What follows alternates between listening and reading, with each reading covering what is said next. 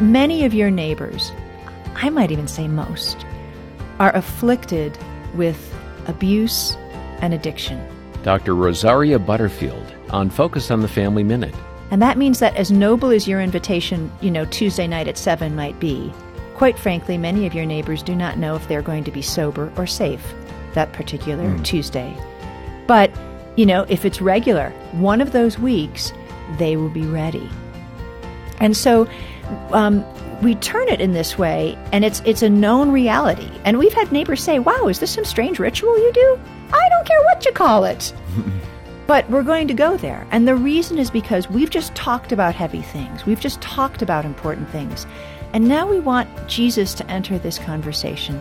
Hear more encouragement from Dr. Butterfield about opening your home to your neighbors at FamilyMinute.org.